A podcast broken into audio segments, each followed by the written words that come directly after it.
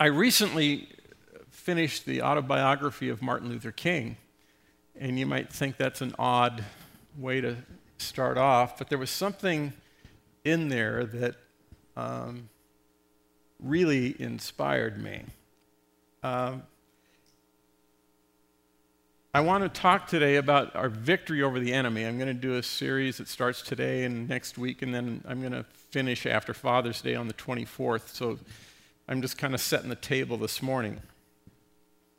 But uh, reading about uh, the mindset of segregation and the, the weight and the oppression that uh, black people were under in the Deep South was not unlike the oppression that we feel from the enemy, from the devil. He said that uh,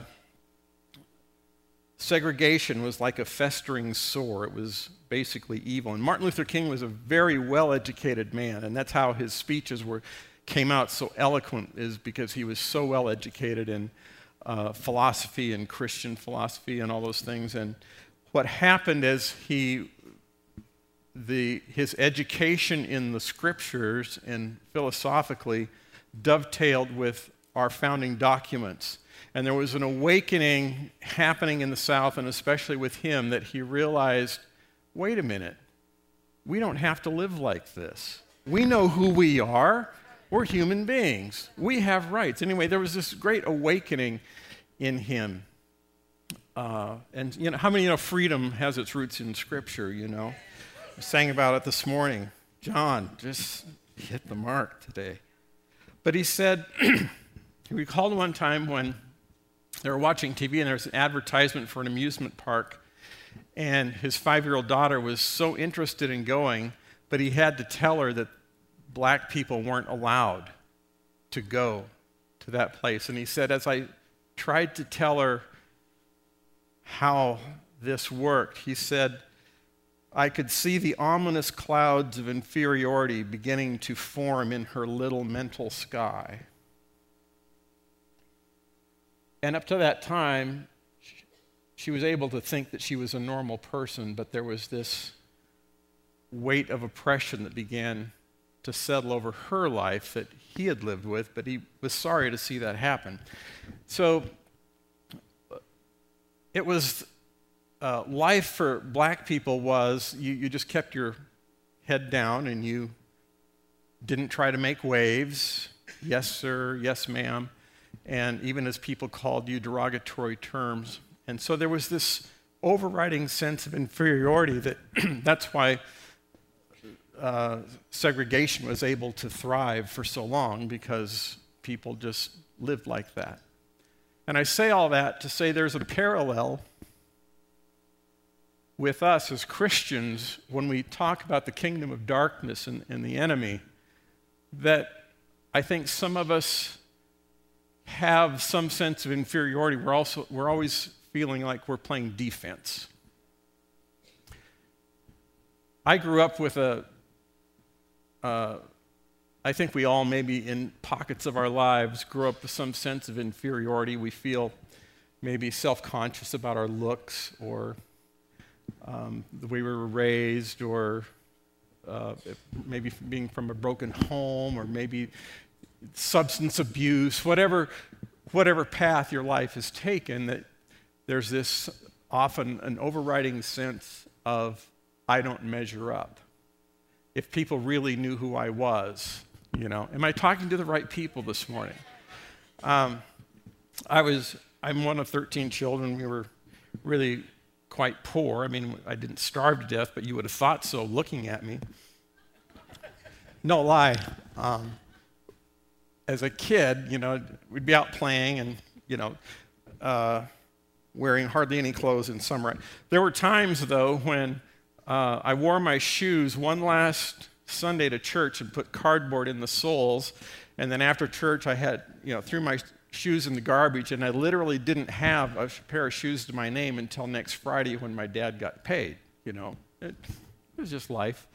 But I was, I was just skinny, and it wasn't because my parents didn't feed me, although we weren't allowed to snack and everything. But uh, if I was out doing stuff and I ran in the house for a drink of water and got a drink of water, I could take my pulse by standing in front of the mirror because I could see my heart beating right here between my ribs. You know, we are just so, I was just skinny as a rail. And uh, so I went to uh, uh, a boys' prep school where football was the big thing. We were state champions a number of years. And I just was not athletic. I was skinny. I was self conscious. And uh, I worked sweeping floors after school to pay my tuition because it was a private school. My dad was uh, a fairly angry man.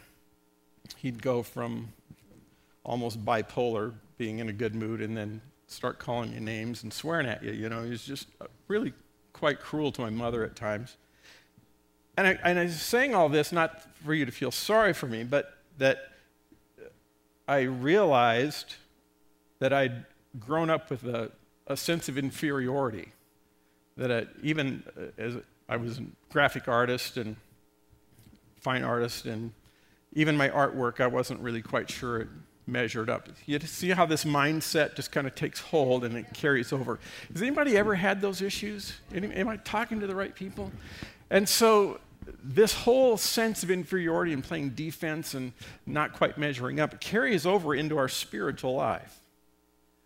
And so in Romans 7, Paul says, you know, the things that I don't want to do, I do, and the things I do, I don't want to do, and there's this, this tension all the time. I don't, I, who's going to save me from this law of, of sin and death?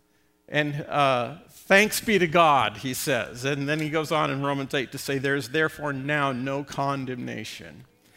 And we had, uh, it was wonderful to experience the renewal that birthed somewhere around the mid 90s. It carried on for a while. It really helped me see how big God was and there was, it was almost like this awakening that Martin Luther King experienced. Like, wait a minute, I'm a human being. I have rights. It's in our founding documents. Hey, it's in my Bible. Hey, we discovered how big God was and how, how small the devil was in comparison. And there was just this awakening that went on. But uh, anyway, I, I feel like sometimes we uh, live uh, with unnecessary fear and anxiety because we've, we don't have a proper understanding of who the devil is. And so the title this morning is To Know Your Enemy. How many of you know that uh, the Cavs and the Warriors are watching tape because they want to know their enemy? And I guess there's hockey playoffs going on, is that right? I, I, don't pay attention to hockey, but same thing. They're watching tape and they're, they're going to they're to figure out how to get an advantage. And I believe that we as Christians need to know who our enemy is and what he can do and can't do. Because I, I think sometimes we think that the devil is bigger and more powerful than he really is, and we end up playing defense. So, anyway, that's where I'm going this morning. And if you've heard all this before, just pray for the rest of us that need to hear it again, okay? But it's important to know what you believe. It's important to know what you believe about the end times, about uh, whether the Bible is really God's Word, uh, what you believe about grace, and all these things, because what you believe is going to dictate your destiny. How you think and how you view the world, even your self image and how you think about yourself, it's going to dictate your destiny. So these things are important to know because uh, it's important to know what the, the Bible says. What I believe will control me, whether it's true or not. Okay? What I believe will control me, whether it's true or not. And so, my goal over the next the, these three, three weeks or three messages is to establish what is true regarding the devil and what is false so that we can walk in faith that we can be bold and we can stand up for ourselves and we don't have to play defense. And so let's begin here. Slide number two, or whatever, how you've got them numbered, Ephraim, thank you. The Bible plainly warns us of the battle that we face with Lucifer, Satan, the devil, and his demonic forces. These spirit beings are opposed to God and are dedicated to destroying God's plan for his church. And so in Ephesians 6, uh, I don't know if I've got it all written out there, but you might want to turn to some of these scriptures and, and look at them and read them. And we'll be coming back to Ephesians 6 at the end. But it says, finally, be strong in the Lord and in the strength of his might. His might. Put on the whole armor of God that you may be able to stand against the schemes of the devil. In other words, God's intention was that we can stand. Bruce Taylor, is that you? My gosh, I missed you. Good to see you. For we do not wrestle against flesh and blood, but against the rulers, against the authorities, against the cosmic powers over this present darkness, against the spiritual forces of evil in the heavenly places. Therefore, take up the whole armor of God, that you may be able to withstand in the evil day, and having done all, to stand firm. In other words, God's going to give us what we need to be able to stand. And then 1 Peter chapter 5, verse verses 8 and 9. Be sober minded. In other words, we need to know what we're dealing with here. Be sober minded, be watchful, not paranoid, I might add, not cowering in fear. Just be sober minded and watchful. Your adversary, the devil, prowls around like a roaring lion, seeking someone to, meet, to devour. Resist him, firm in your faith knowing that the same kinds of suffering are being experienced by your brotherhood throughout the world. So, historically, there have been extremes. I, I, I, like to say two, but there's really three extremes when it comes to approaching this subject of Satan. The first one is that there can be an overemphasis on Satan and his forces and believing that he has too much power. Uh, the danger is that we can get so demon conscious that we're not even we put less time into pursuing God and, and understanding what the Bible says. And you can get preoccupied with the demonic. Sometimes people that it, they don't have a life and they feel empowered by dealing with demonic forces and the darkness all the time, and they, they you know, it kind of gives them some purpose in life, I guess. But uh, you can get so demon conscious that you're not even aware of God, and that's, that's, that's wrong because Satan likes attention. He'll stir things up if you give, get him lots, lots of attention. And the other extreme is denying or ignoring the devil's existence and power, that he's harmless. I'm not sure where the Pope is on this. I know he made a statement not too long ago that he didn't, he wasn't sure about the devil and kind of caused some confusion. But the third approach, and it, it's not necessarily extreme, it's like God and the devil are, are in this arm wrestling contest. And they're set, and we're just not quite sure how it's going to go. That they're kind of equal in power, and uh, so there's this always war and tension. But uh, I think we know the answer to that. I think God is bigger than the devil, and uh, we'll get to that here in a bit. So, the correct approach to when we talk about the demonic or the dark side, or however you want to define it, is we want to believe what the Bible says about it. You know, uh, this might seem like a dark subject for a Sunday morning.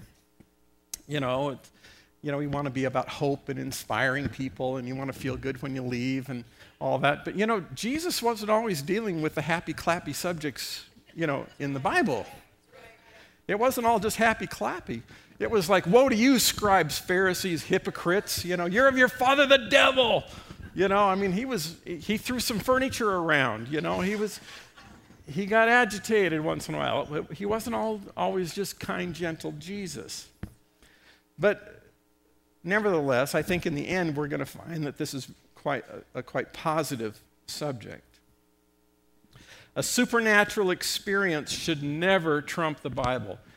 I think you've heard of weird stuff going on or haunted houses, and you know, there's just got mixed up with a Ouija board and weird stuff happened, and you know, and, and those things, there are doors that open that you can open up. But sometimes Aunt Minnie's story about what happened back in the day might not necessarily measure up with Scripture, and so the Bible has to be our guide here. There's a danger in being experience oriented, and that uh, it can affect your belief structure. So we want to never let, if, if you can think of any experience or any history that you may have, never let any supernatural manifestation lead you to depart from what the scripture says. And we'll talk about this, I think, next week, but you know, the devil is a deceiver. He'll try to fool you into believing the wrong stuff. So we don't want to go there. We're, there's two basic passages that we're going to read, so you might want to turn to those because they're not on your slides. Two basic scriptures that, and I'll read them today so we don't have to reread them later, but they're fair, fairly extensive. Uh, the first one is found in Isaiah 14, and it refers to the king of Babylon. And there's some po- poetic license here. He's describing the king of Babylon, but he's also describing a, a demonic force. I think uh, it would be easy to characterize, let's say, uh, the Parkland High School shooting with something that was demonic in nature, don't you think? Uh, and that's one reason why, another reason why I thought we should approach. There's a lot of heavy duty demonic things going on in the world today. In some of the Muslim nations where they're throwing gay people off of buildings, and, you know, terror itself is demonic. And, uh, uh, the meth epidemic, opioids, all, there's a lot of heavy duty, demonic, dark stuff going on, and we need to know what we're dealing with.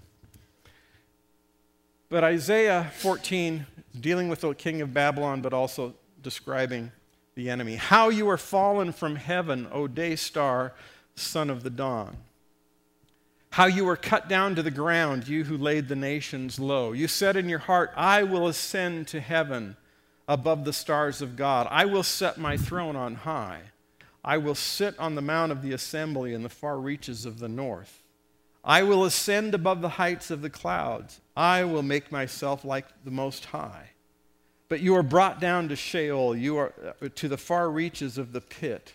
Those who see you will stare at you and ponder over you. Is this the man who made the earth tremble, who shook kingdoms, who made the world like a desert and overthrew its cities? who did not let his prisoners go home. It's said of Smith Wigglesworth, a, a man of God had tremendous healing ministry. At one point, he woke up and there was some kind of demonic presence at the foot of his bed. And he kind of came to and woke up and said, Oh, it's you. and went back to sleep. Turned over and went back to. Uh, is this the man who made the earth tremble. It's almost like the Wizard of Oz movie, you know, where, you know, you've got this great Oz, and it turns out that it's this, this little guy behind a curtain manipulating all this stuff, you know. And that's basically the sentiment here. And then Ezekiel 28, verse 12, this is a uh, address to the king of Tyre, but also, again, s- speaking of the devil. Son of man, raise a lamentation over the king of Tyre and say to him, Thus says the Lord God, You are the signet of perfection, full of wisdom and perfect in beauty. You were in Eden, the garden of God. Every precious stone was your covering sardius, topaz, and diamond, beryl, onyx, jasper, sapphire, emerald, and carbuncle. What the heck is a carbuncle? Anyway and crafted in gold you were, you were, uh, were your settings and your engravings. On the day you were created, they were prepared. You were an anointed cherub, an anointed guardian cherub. I, I placed you. You were on the holy mountain of God. In the midst of the stones of fire, you walked. You were, you were blameless in your ways from the day you were created till unrighteousness was found in you. In the abundance of your trade, you were filled with violence in your midst, and you sinned. So I cast you as a profane thing from the mountain of God, and I destroyed you, O guardian cherub, from the midst of the stones of fire. Your heart was proud because of your beauty. You corrupted your wisdom for the sake of your splendor. I cast you to the ground. I exposed you before kings to feast their eyes on you. By the multitude of your iniquities, in the unrighteousness of your trade, you profaned your sanctuaries. So I brought fire out from your midst. It consumed you, and I turned you to ashes on the earth in the sight of all who saw you. All who know you among the peoples were appalled at you. You have, become to, you have come to a dreadful end and shall be no more forever. Let's just summarize a few things. I mean, there's just a whole lot here, but I don't want to get into the tall weeds this morning. Uh, so, what do these verses tell us about Satan and his kingdom? Let's, let's look at just where he came from uh, to begin with. And he was, first of all, created by God, he owes his existence to God. Satan is actually subject to God's control. Okay? Secondly, his name was Lucifer, meaning light bearer, morning star, son of the dawn. It says uh, in 2 Corinthians 11 14 that Satan masquerades as an angel of light. Oh, I'm harmless. This is good. This is not a big deal. And the door is open, and that's where a lot of uh, false religions come in is satan appears as an angel of light his primary weapon is deception and so he will pass himself off as an angel of light uh, in the Garden of Eden. Oh, hey, you can eat this fruit. There's nothing wrong here from this tree. Hey, go ahead. It'll just, this will be good for you. You'll see. Thirdly, he was full of wisdom. He was beautiful. That's the, he was, the precious stones and, are just an attempt to describe how beautiful he was. He was an anointed guardian cherub placed by God in a prominent position. And I think uh, it's, he was musical. Is that right, John? Um, it's in there subtly, but it's there. Ask John about that. He, he would know. So, how would you like to be wise, beautiful, and music, musically talented? You know, I think everybody would. But anyway, he fell. So this is this describe. Let's look at his fall. His heart became proud because of his beauty. You handsome devil, you. Oh. He thought he was hot stuff. he was created with a free will. That's interesting. These uh, angels were created with a free will. We were created with a free will. God, want, God is love. God wanted authentic love. He wasn't looking for mind numb robots that could only love him. He wanted he gave us a choice. He gave us a free will so that we could choose to love him. Don't you want to be loved like authentically. You don't want to you don't want to be loved like your dog loves you, you know. Yeah, because you feed me, you know. It, it, there's uh, God wanted us to respond to Him in love. We're not we're not we're not programmed to love Him, and so these angels were given a free will. Thirdly, he exalted himself. There's the five I wills of Isaiah. The first sin committed was pride, which resulted from focusing on self. Most sin is, is focused on self centeredness. Even look at a six month old baby. That's all they know is me, feed me, I'm uncomfortable, whatever. And parents, it, it's really, you have to under, come to grips with the fact that that sweet little thing, Nikki, is born with a sin nature and she's going to give you a run for your money, you know? And until she comes to a saving knowledge of Jesus, we've got to, we've got to curb, and actually, even after that, we've got to curb that self centeredness. We need, as parents, we have a responsibility to curb that self will. That was a light bulb that went on when my oldest daughter, Becky, was nine months old. She has a sin nature. I mean, it just changed everything. Oh, what that? I don't care what how cute that little pink dress is, honey. We're going to curb that sin nature. Totally self centered. And in contrast to Philippians 2 5, where Jesus, being God, humbled himself and took on the form of a servant, do you see how opposite that, that pride is? I will, I will ascend. It's all about me. And fourthly, his wisdom was corrupted when he fell and he was cast out of heaven. James chapter 3, verses 14 to 17 talks about two kinds of wisdom But if you have bitter jealousy and selfish ambition in your hearts, do not boast and be uh, boast and be false to the truth. This is not the wisdom that comes down from above, but is earthly, unspiritual, demonic. For where jealousy and selfish ambition exist, there will be disorder in every vile practice. But the wisdom from above is first pure, then peaceable, gentle, open to reason, full of mercy and good fruits, impartial and sincere. I think we can tell when something is from God or not. You know? Let's talk, uh, talk about uh, Satan's domain. The extent of the kingdom of darkness is limited. And, and I'm just going to make some statements here, but just, just so you know, I've got Bible for this, okay? Just trust me. The, ex- the extent of the kingdom of darkness is limited. Satan is not omnipresent, he is not omnipotent or omniscient. He's not, did I say omnipresent? Satan is not sovereign. He does not have all authority and all power. Sometimes I think, like I said, we think he and God are just having this arm wrestling contest and they're both just as powerful as the other.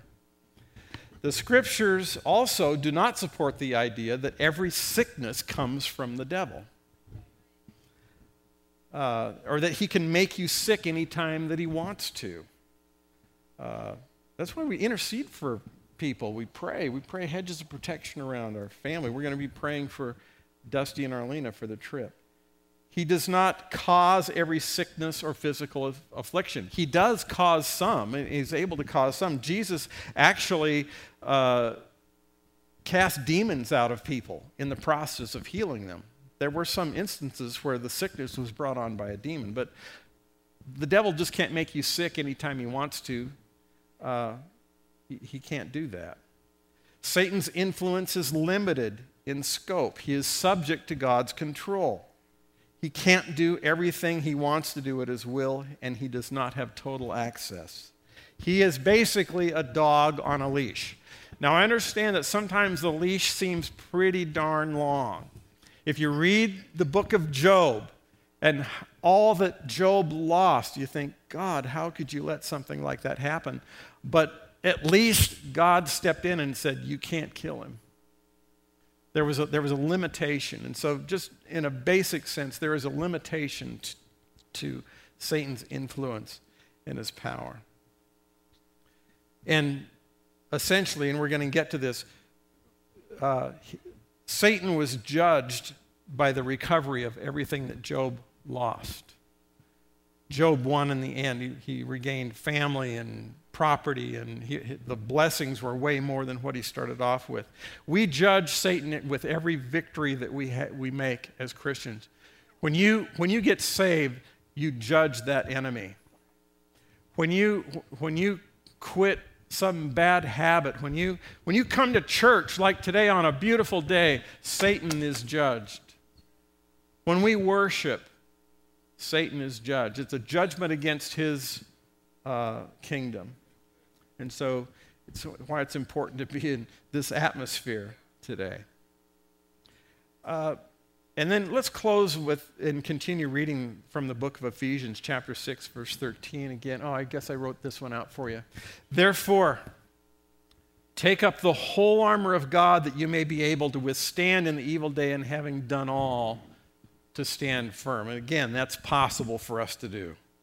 Stand, therefore having fastened on the belt of truth and having put on the breastplate of righteousness and, and as shoes for your feet having been put on the, excuse me and as shoes for your feet having put on the readiness given by the gospel of peace. In all circumstances take up the shield of faith with which you can extinguish all the flaming darts of the evil one and take the helmet of salvation and the sword of the spirit which is the word of god praying at all times in the Spirit with all prayer and supplication. In other words, God has given us everything we need to be overcomers. There's two kinds of people in the, the seven letters to the seven churches in the book of Revelation those who are overcome, and the, those who are overcome, and those who are overcomers.